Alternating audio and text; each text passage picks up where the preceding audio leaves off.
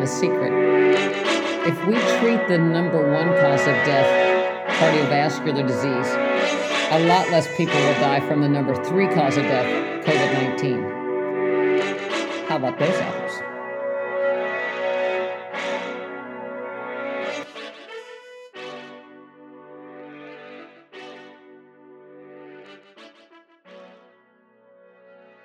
Welcome to the Jamie Delaney Plant Based Wellness Podcast. My name is Jamie Delaney, and I'm your host. I'm a plant based cardiologist and endurance athlete living in Southwest Florida. Welcome and thank you for listening. Happy Easter, happy Passover. Spring is in the air, hope is in the air. I hope you're getting healthy. And I hope, hope you're getting your spring on and getting out and getting some exercise. The weather's starting to clear all over the place. Although we're actually going to have a chilly night here in Florida. It's our last winter night um, this evening, supposed to get down to the 40s. So, one final night of running, maybe with the long sleeve on for the next six months. Who knows? So, I've been studying human nutrition for some time now, and plant based nutrition is um, clearly the way to go as far as reversing lifestyle diseases. I've branched into animal nutrition to try to feed my pets the best. And now I'm actually branching into plant nutrition and how best to feed my plants because, again, spring is in the air. I'm starting to load my tower garden up with some tomatoes. Uh, we've got some kale growing. And I've started to get my raised beds going a little bit. So I've got some pepper plants that are thriving, some basil, oregano, and tomatoes. And as I was preparing the raised beds, I used some of the compost that uh, we've been collecting, you know, over the past winter. So take vegetable scraps out and put them in a, a compost bin. And I got some of the dirt out of that and put in the raised beds and did my planting. And lo and behold, I probably have 13 or 14 little tomato plants coming up out of the compost. And it, you know, the pepper plant started growing, and I had a little tomato plant that wasn't doing so good, and it started growing. So clearly, the plants love that compost and the added nutrients that the breakdown of these vegetables have. So it renewed my interest in doing a square foot garden in some of my raised beds. It can be a little tricky here in Florida with some of the bugs. Sometimes, you know, you kind of feel like you live in a jungle down here. But it also comes down to how good is the soil.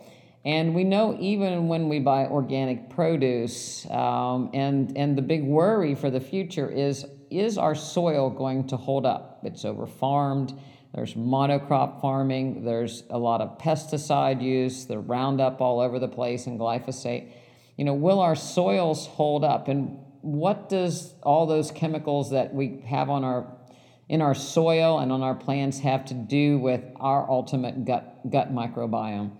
And you know it all goes together and i you know i have to you have to come back and think you know you can't can't really fool mother nature when you spray your yard or you spray your garden it selects for more virulent weeds more virulent bugs.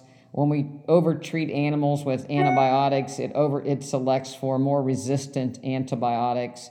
When we overtreat people with antibiotics we select for more resistance so if we keep fighting our environment we just select for more and more resistant bacteria, viruses, bugs, um, and we're ultimately making our life better. What if we were just to concentrate on making all those environments better? So I'm going to take that challenge up with making my raised gardens uh, more the soil in those more healthy to see what I can grow, and so I'll keep you up to date the next few weeks. And I'm also going to have a guest on the podcast uh, in the next month to talk a little bit about um, what one can do to make their soil in their garden more healthy. Because I know a lot of you out there are going to have some some gardens, and uh, you know might I would ho- highly hope that you're going to do organic and not not be using pesticides and herbicides and things on them. So uh, I look forward to having her on the podcast to help educate us. And, you know, I'll pass out the challenge there. If you live in an apartment, maybe try some herbs or some microgreens, some window box gardening. Uh, if you live someplace where you can have, you know, a small raised bed, maybe give that a shot or some tomato plants and, and planters. uh, because I think that the more of this we do and the more we recognize by being involved in the soil and the dirt uh, and its health, the more that we can turn that around and say, how does it affect our own microbiome and our own gut health? And you know, Lord knows being outside and getting some healthy microbes uh, that our own will stimulate our and exercise our immune system to ultimately be better. So I'm encouraging everyone to get out and do a little gardening this summer and spring and get out and get some fresh microbes and, and start exercising your immune system. I think this hiding, it's enough, enough of hiding. I'm just I'm declaring um, hiding be over and, and let's get out and get healthy. You know, people ask, you know, the, the age old question, right? Where do you get your protein? And are plant proteins good proteins? Um, are they complete proteins? And, you know, how do horses and cows ultimately survive if these proteins that we find in plants aren't that good? And the reality of it is the minerals in our our soil, the nitrogen and phosphorus and manganese and you know, the periodic table that we find in our soil is needed to grow good plants and good amino acids that make good proteins that ultimately animals eat so that they can be healthy and and have good diversity and good health. So I'm excited to get planting. Like I said, I've got some eggplant and some Swiss chard and uh, starting some different seeds to get ready for the tower garden and uh, hopefully get some uh, my little plot divided out and get my square foot gardening going and I'll, I'll, I'll let you know. However, next weekend I'm headed out to Utah to Zion National Park for the 50K. I'm very excited about that uh, to do a, a 50K trail race and to see that site. I've never been to Utah before, certainly never been to um, that kind of country and that kind of terrain to run on. So I'm looking healthy uh, forward to that and let you know how that goes. After our Zoom conference on fermentation and Addie's presentation on yogurt, I've gotten into, into making some yogurt and made my first batch, and uh, I've been having that for breakfast with my chia seed and fruits. Uh, very, very good. I'm enjoying that. So, uh, stepping up the gut microbe uh, in yet another direction, along with the sourdough bread and sauerkraut and other fermented vegetables.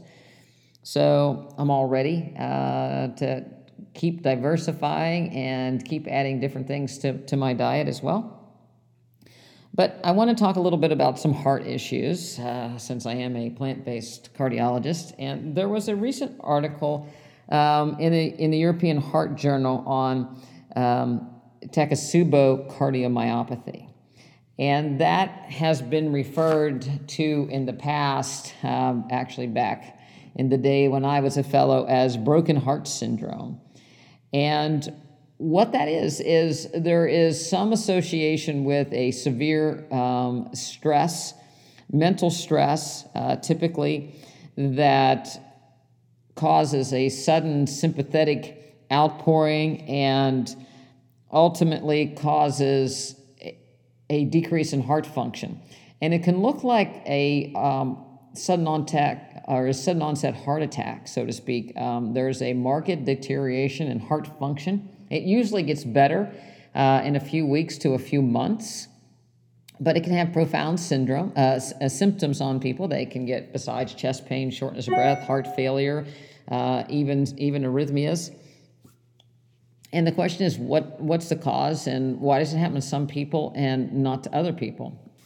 So this study looked at the association between brain activity and the subsequent development of Takotsubo syndrome.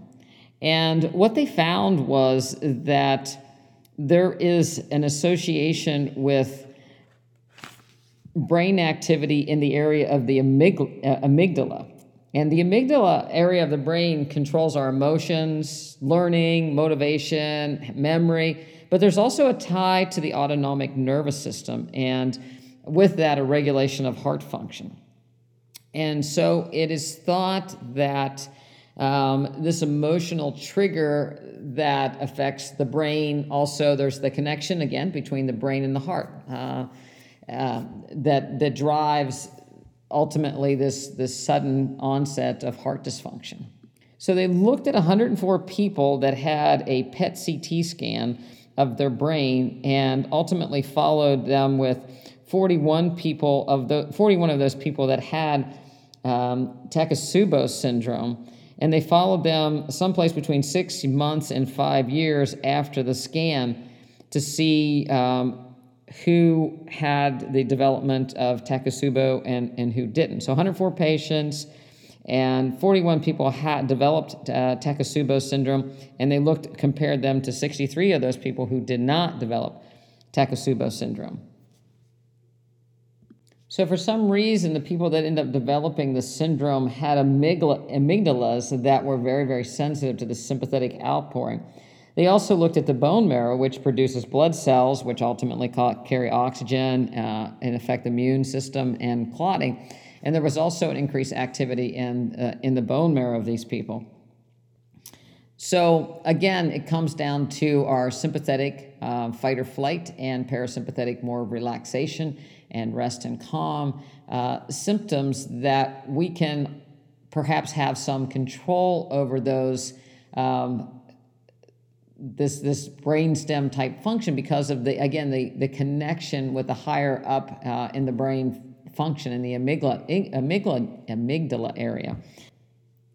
As we have evolved as a human species and moved inside and created a much more comfortable environment for ourselves and you know have done everything we can to avoid stressful situations our ability to control our autonomic nervous system has markedly declined. And over the past podcasts i've talked about um, uh, you know breathing and sympathetic tone and blood pressure and sympathetic tone. And this all goes back to it when you know we look at being able to activate and even control our cold exposure, our immune function with our our autonomic nervous system, and how important it is to you know try to reconnect our control over some of those symptoms. You know, I think a lot of times we say, well, you're just a high strung individual, or, you know, my mom used to, you know, my, my mom worries a lot over the years. And, and she would, I would say, well, what do you really get out of worrying about the what ifs? And she says, well, I'm, it doesn't help at all to worry, but I'm good at it.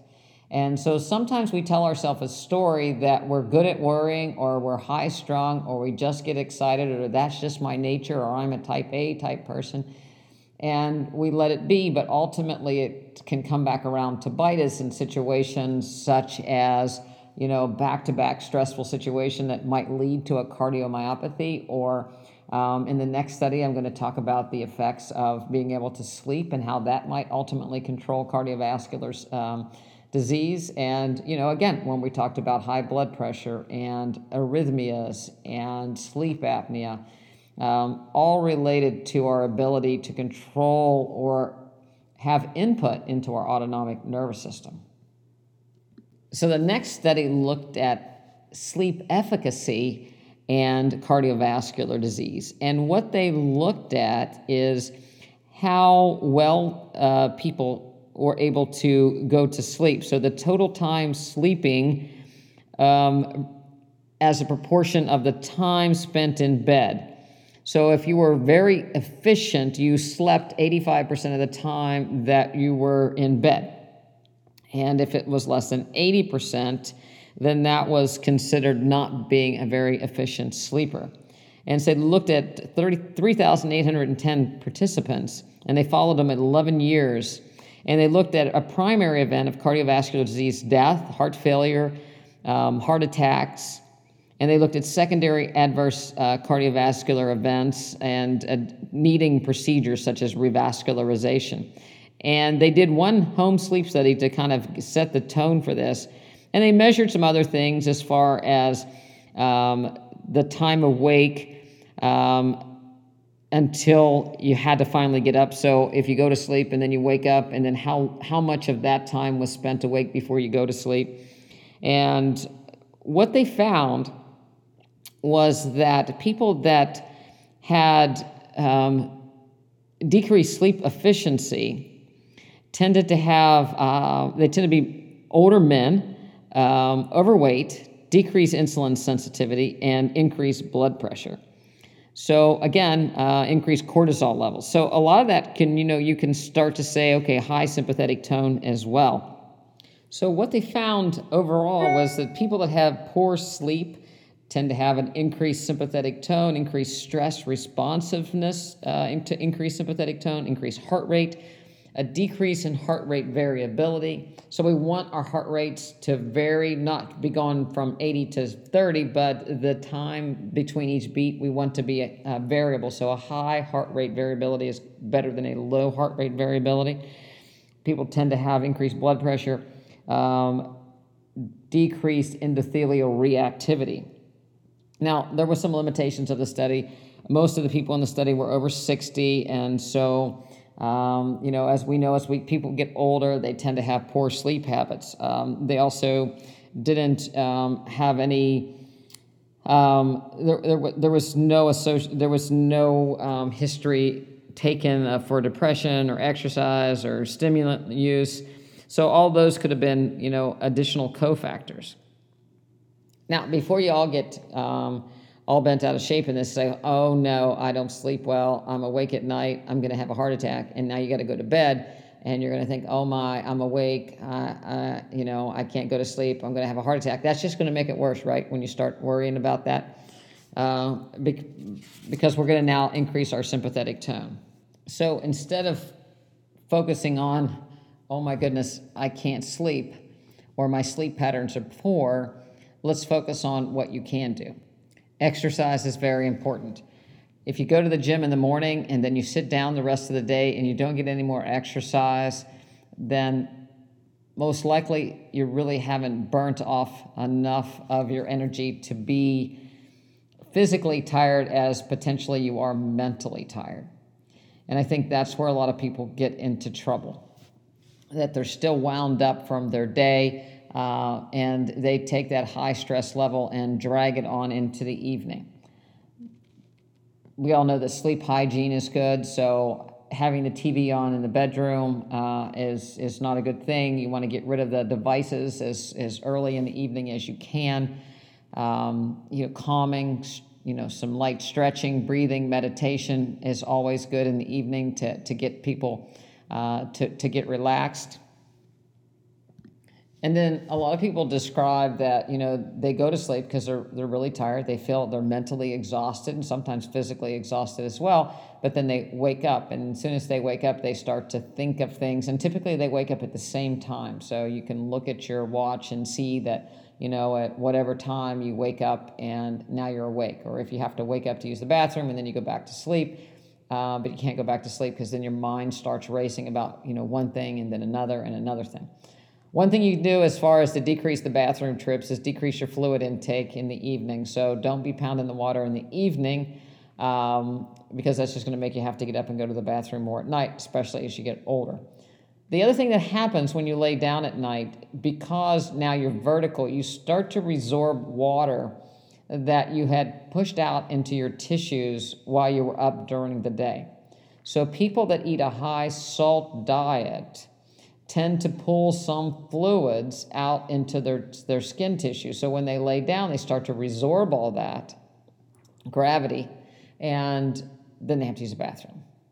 So salt and water intake is very important. So getting your salt intake under the 1500 milligrams that we recommend daily, that's always helpful for not retaining water and not displacing water into your tissues. And then when you go back, and you go to sleep, you resorb those. So that can decrease your having to get up to, at night to go to the bathroom. So, what happens if you, um, uh, the other thing is sleep patterns.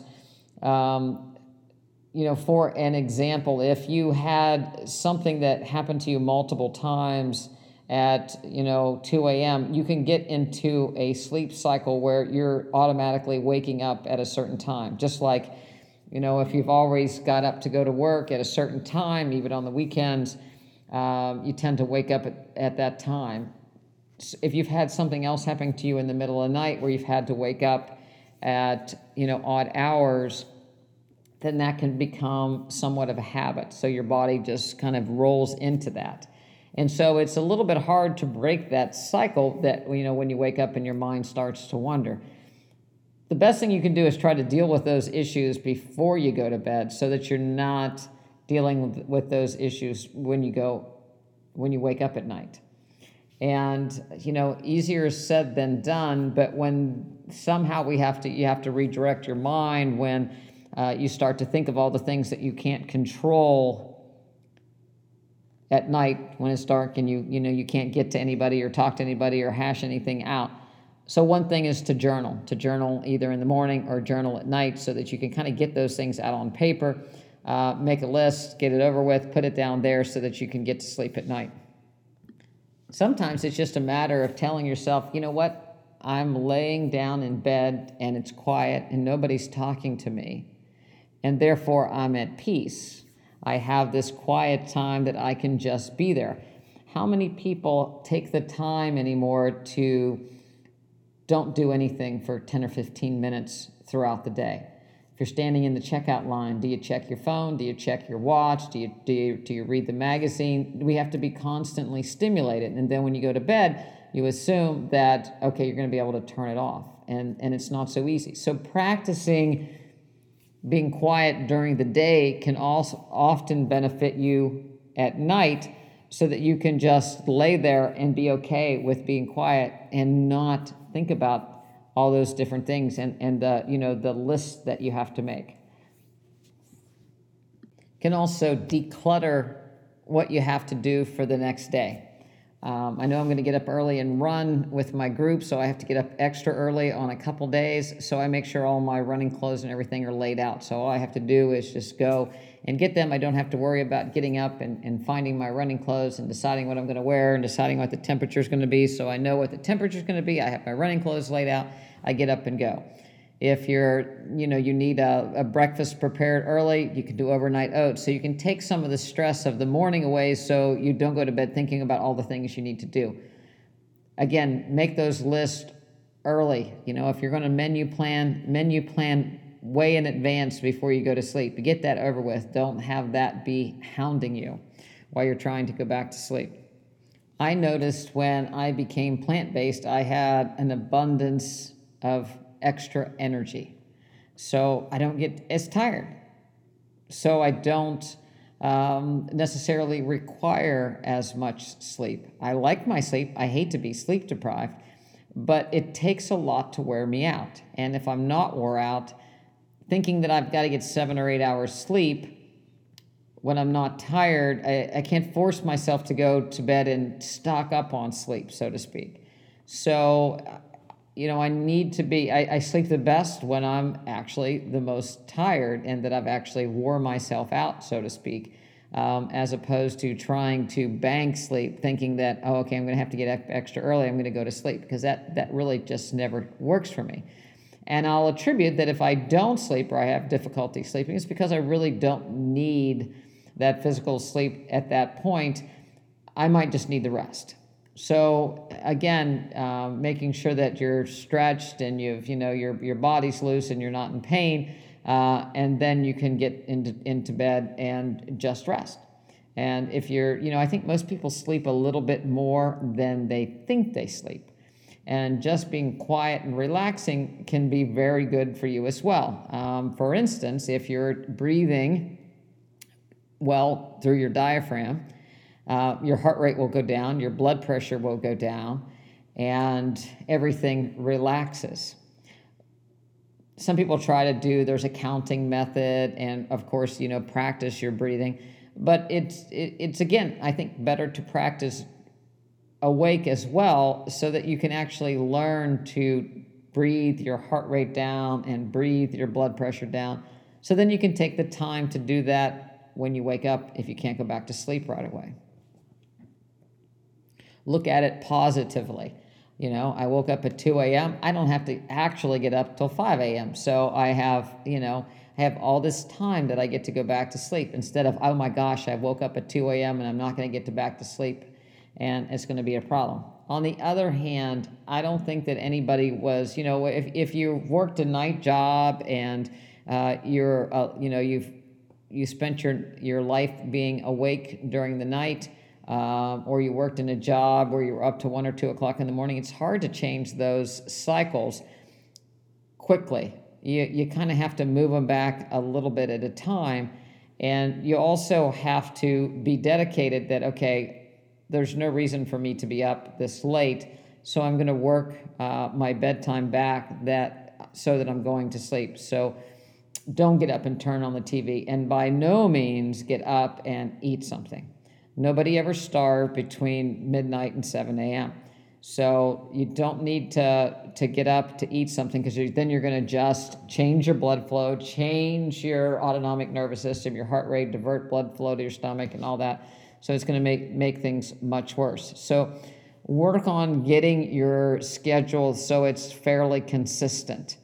Um, you know, if you try to stay up till two o'clock one night and then go to bed at nine o'clock the next night, it's not going to work. It's going to take you know one or two weeks to gradually get into a schedule, but try to keep consistent. Decrease the inflammation in your body by eating a better diet, eating more of more fruits, vegetables, plant-based instead of heavy, high oil, highly inflammatory foods. You know, eating a big oily dinner and then trying to go to bed is not going to work, even if it's plant based. So, an impossible burger and french fries is not going to do well for your autonomic nervous system, your cortisol levels, your blood flow in general. So, you know, eating a good dinner, keeping things light after dinner uh, is also a better way to get, get better sleep. Practice breathing with your mouth closed while you're awake is going to give you a better chance at sleeping with your mouth closed when you're asleep. So, sleep apnea episodes are going to startle people and decrease their sleep pattern. So, you can get home testing through your physician to see if you might have sleep apnea. One of the things you can do is get the, you know, that's the tape, mouth tape to tape your mouth shut to see if you, you know, you have episodes where you um, sleep or if you snore. But again, then to focus on what might be causing those episodes and again, see your doctor. If you lose weight, you also lose weight in your tongue and your palate, which makes it less likely for you to be obstructive. You also take the weight off your chest, so it makes it easier to breathe. So, weight loss is very good to decrease, um, you know, poor sleep, improve sleep, I should say, that way. So, you know, a, a, healthy, normal body mass index is also a good way to sleep well. What happens if you have chronic pain? Um, I think you have to deal with that while you're awake. Um, you know, it may be such that um, some heat before you go to sleep on, on and to get some blood flow to that area, some gentle stretching uh, is in, in the body position uh, is a is a good way to uh, sleep. Also uh, meditative practices that you can kind of go through and do a relaxation uh, mechanism so that you can relax some of those tight muscles makes it easier for you to go to sleep alcohol is another thing that uh, will change um, your sleep pattern it's been shown that people that drink alcohol in the evening have an increased heart rate and it actually wakes people up with that change in heart rate. So there's a decrease in heart rate variability, but there's an ultimate increase in heart rate. So if people drink and then if you track your heart rate through a device, you can see that your heart rate can go up uh, when you go to sleep, which is a resultant in increased sympathetic tone, increased cortisol level, and then increased uh, wake wakefulness. So um, heavy alcohol intake can also affect sleep patterns. One of the things that my residents taught me when I was an intern, because there was a lot of sleep deprivation during medical school internship and residency and fellowship, is, is sleep when you can and don't get too riled up. Um, so over the years, I've taken my own call and I've gotten calls through the night, and I've always made it a habit of not getting too excited about what is going on, trying to keep an even keel and problems, you know, save my problem solving uh, for, for the morning, you know, take care of the matter at hand, what I can do, make a plan, and then I can go back to sleep. And so I usually have a plan, and then I'm happy with, okay, so I'm going to have this plan for the next couple of hours until I hear feedback from, you know, if the hospital calls me again. Or so I, I, I make peace with the situation that I have at hand for that moment in time so I don't have to worry about the rest of the night. Sometimes I'm just thankful that I get to lay down for a little bit and rest. So just being, you know, thank goodness I actually got to go to bed uh, makes me relaxed enough to go to sleep. So, you know, you might just be happy just because you got to get your feet up for a little bit and take that as a win, and the rest will follow. On the other hand, after prepping for this podcast, I had somewhat of an abnormal night of sleeping. And I thought that, geez, you know, of all nights, um, I'm, I'm not getting a good night's sleep. I'm awake. So I tried some of the techniques that you, uh, I talked about with you all. And, you know, I, I was comfortable and relaxed. It's like, oh, is not going to be that great a night of sleep. I can't wait to see what my phone says the next day as far as my metrics. So, lo and behold, when I got up, I actually had six hours and 31 minutes of sleep. And there was probably over 30% REM. Well, it was two hours and 22 minutes of REM. Uh, I was only awake for four minutes, light sleep four hours and nine minutes, and then I was in, um, for the most part, I my watch always tells me I, I sleep pretty light, and I, and I think I do sleep pretty light because I can wake up very easy because of my training over the years with my phone ringing at night. But it was kind of funny to me that I had much more REM than I actually thought I would and I wasn't awake near as much as I thought. So even though I felt like I was awake when I was thinking of things, I really wasn't awake when I was thinking of things. So I, you know, it goes to show you that sometimes when you don't think you're actually getting sleep, you are getting some sleep and maybe not worry about it so much and it'll all work out.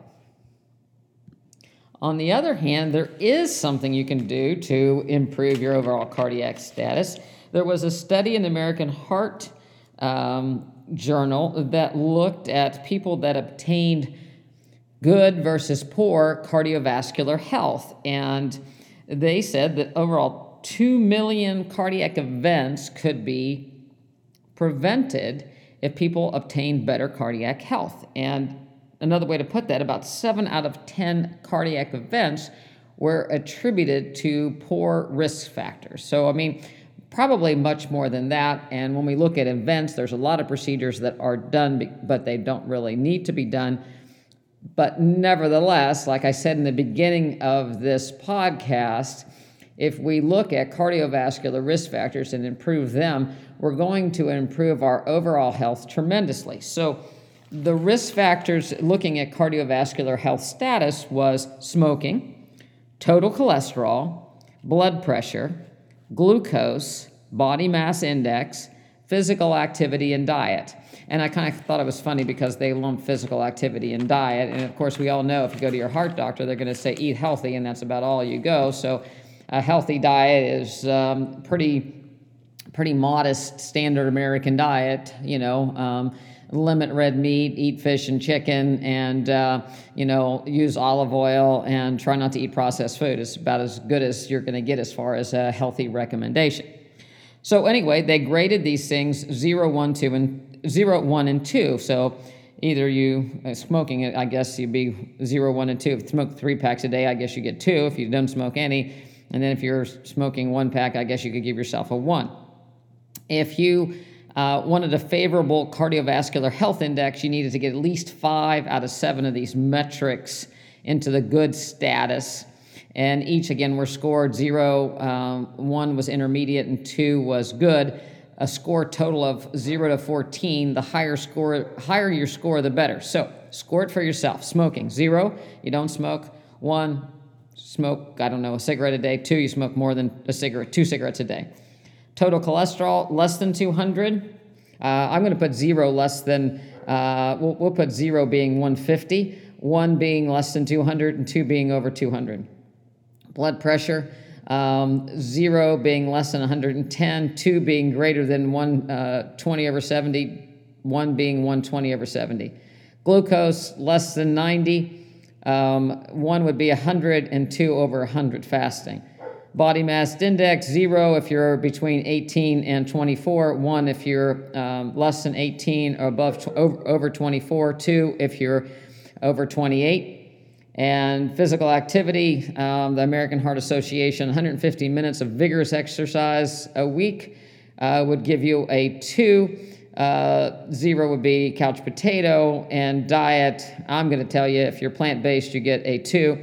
If you're not plant based uh, and you eat uh, any kind of fast food or you eat out, I'm going to give you uh, uh, if you eat fast food, we'll give you a zero. Let's put it that way. And you can do your own score. So if you can get a score closer to 14, the better cardiovascular health you should get. So write these down because this is a good way to judge yourself. Um, there's a survey called Four Leaf as far as how much how many fruits and vegetables you eat a day and, and where you stand. But this is a great cardiovascular score. So smoking, total cholesterol, blood pressure, glucose, body mass index, and physical activity and diet. If you have any question or you want to talk to me about your cardiovascular score, please feel free to email me at jamie at drdulaney.com, D O C T O R D U L A N E Y. But that's a great way to look at your overall cardiovascular health, fitness, and write that on your journal and what you can actually do to improve your cardiovascular health. To me, I like to see this uh, pinned against a uh, calcium score um, and see how it would fare up. But I think, uh, again, uh, this is a pretty good way to assess your risks for future cardiovascular events. I'm also going to add in there that the total cholesterol should be off medication, not with the aid of medication. Blood pressure off medication, not with the aid of medication. So if you're on blood pressure pills and your blood pressure is excellent, then give yourself a one. If you're on cholesterol medicine and your cholesterol is great, give yourself a one.